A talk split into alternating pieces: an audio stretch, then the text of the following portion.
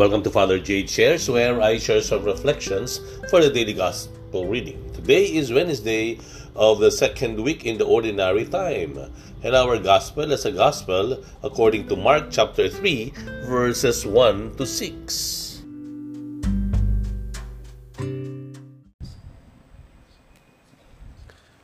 Noong panahong iyon, muling pumasok si Jesus sa sinagoga at naratnan niya roon ang isang lalaking patay ang isang kamay.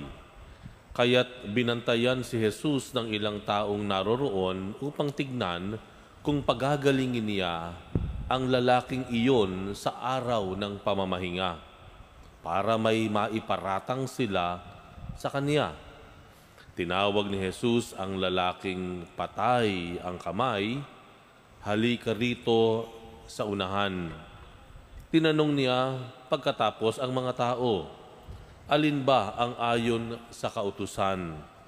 Ang gumawa ng mabuti o gumawa ng masama sa araw ng pamamahinga? Magligtas ng buhay o pumatay? Ngunit hindi sila sumagot habang tinitignan ni Jesus ang mga taong nasa paligid niya, galit at lungkot ang nabadha sa kaniyang mukha dahil sa katigasan ng kanilang ulo. Bumaling siya sa lalaki at sinabi, Iunat mo ang iyong kamay. Iniunat naman ng lalaki ang kanyang kamay at ito'y gumaling.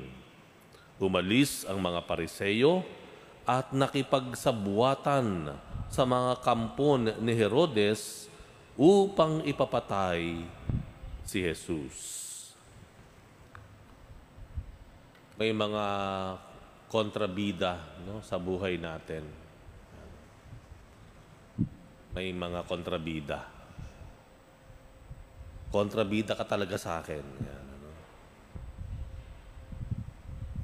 At uh, marahil ay iba-iba no, yung ating tinuturing na kontrabida sa buhay.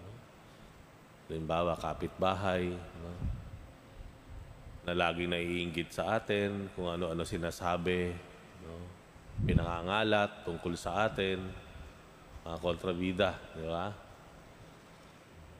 Kontrabida yung uh, sabihin natin minsan yung yung asawa natin, no? Pwedeng kontrabida. O yung ka kakaaway natin sa korte, nagkademandahan, kontrabida. Ikot natin yung ating mga mata, maraming kontrabida sa lipunan. No?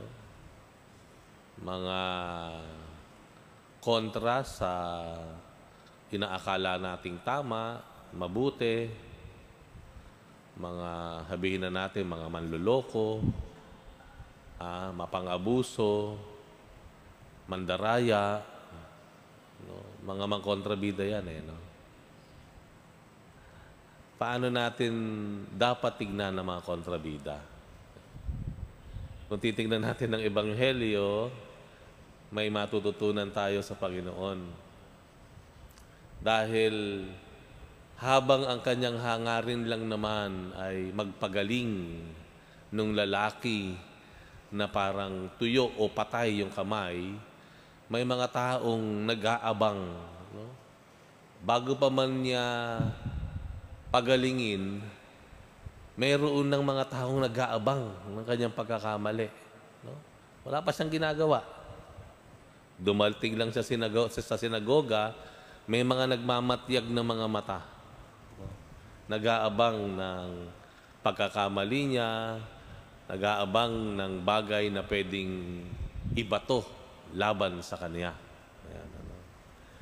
Batid ng Panginoon iyon, kaya tinanong niya yung mga tao, alin ba ang mabuti? O alin ba ang akma na gawin sa araw ng pamamahinga? Ito ba ay magligtas ng tao o pumatay ng tao, magpagaling o hindi? No, yun, ano. Kaya yung mga tao hindi sumagot. Mukhang uh, hindi nila alam kung ano lang ang kanilang ginagawa. Ang ginawa ng Panginoon, pero galing. Ang galing. Pero bago niya pagalingin, pansinin niyo po, may sinabi sa Ebanghelyo na maaari nating makunan ng ah, magandang turo galing sa Panginoon. At babasahin ko po ito. Ang sabi dito, hindi sila sumagot habang tinitignan ni Jesus ang mga taong nasa paligid niya. Ito po, galit at lungkot. Galit at lungkot. Doon sa galit, palagay ko madali nating maiintindihan. Galit ka sa mga kontrabida sa buhay mo.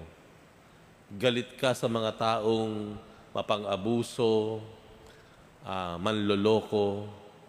Galit ka sa kontrabida sa buhay mo. Madaling maintindihan. Tama po.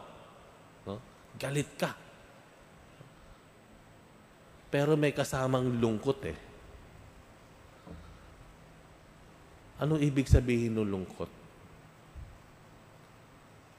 Bagamat galit siya sa masamang gawi, sa mga samang hangarin o intensyon ng mga tao, tandaan po natin, ang Panginoon, hindi siya galit doon sa tao. Galit siya doon sa mali nilang ginagawa. Bakit ko sinabi iyon? Dahil sinabi dito, may lungkot. Ano yung lungkot? Nalulungkot siya dun sa mga tao dahil nagkakamali sila. Ito ay magiging dahilan ng kanilang pagkapahamak. Sa pagkontra nila sa katuruan, sa gawain ng pagliligtas ng Panginoon, nakalulungkot ito dahil ito ay pwedeng ikapahamak nila. Kaya galit at lungkot. Ayan. Pag tayo ay nagagalit sa kontrabida sa buhay natin, kanino tayo o saan tayo galit? Dun ba sa tao o dun sa ginagawa niya? Pangalawa, ikinalulungkot ba natin na yung tao ay mapapahamak?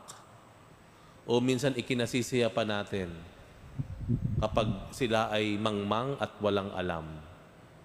Minsan kasi, di ba, pag meron tayong may umaaway sa atin, may kontra, kontrabida sa buhay natin, ano yung mga minsang hindi tayo ah, aware o hindi natin sinasadya na sinasabi natin sa ating sarili at sa ating kaisipan. Ano sasabi natin? Mamatay ka na sana. Mamatay ka na sana. Mapahama ka sana. Malasin ka sana. Maubos sana ang pamilya mo. Magkasakit ka sana. Di ba ganun po? So, ito ay taliwas doon sa pinakita ng Panginoon. Na alam niya at tama kung ano ang pinatutungkulan ng kanyang galit, hindi yung tao, kung hindi yung maling gawa o gawi. At naroroon, nararamdaman niya yung kanyang pagkahabag o awa dito sa mga taong tila hindi alam ang kanilang ginagawa nag, na pwedeng mapahamak sa kanilang kamangmangan. No?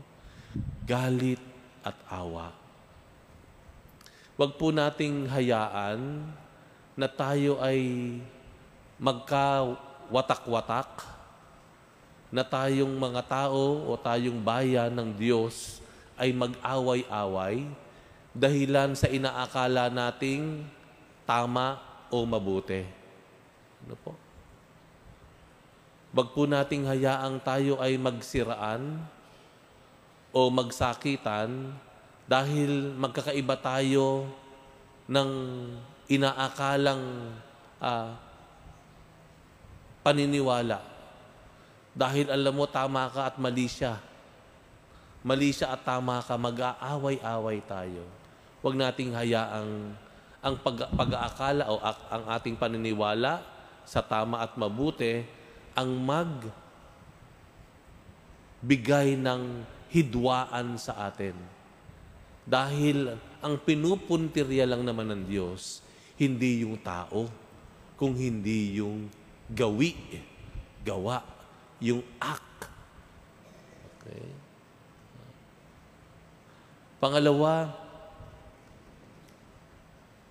matuto po tayo na ah, yung ma isaalang-alang lagi yung kabutihan, yung kaligtasan, maging nung tao na nagsisilbing kontrabida sa atin. Mahirap ito. Mahirap, no? Yung kontrabida sa buhay mo, sasabihin mo, sana ikaw ay ah, maligtas, no? Imbis na sabihin mong mapahamak o mamatay ka. no? Sana maging maliwanag sa iyo ang mga pangyayari. No? Hindi yung makaganti tayo. Yan, ano. Sana lagi nating maisaalang-alang yung kaligtasan o magandang kakahinatnan ng mga tao na tila kontrabida sa buhay natin.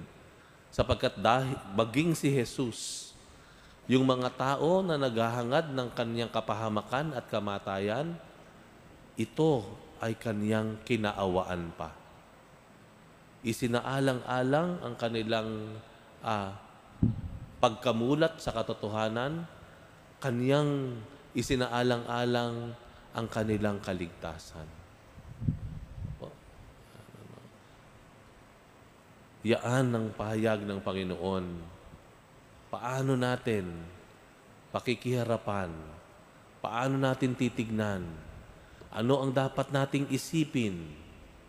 Ano ang dapat nating maging tugon sa mga tao na nagsisilbing kontrabida sa buhay natin?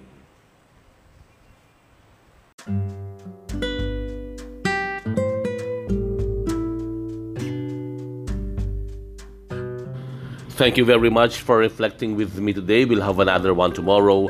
Bye for now, and God bless you.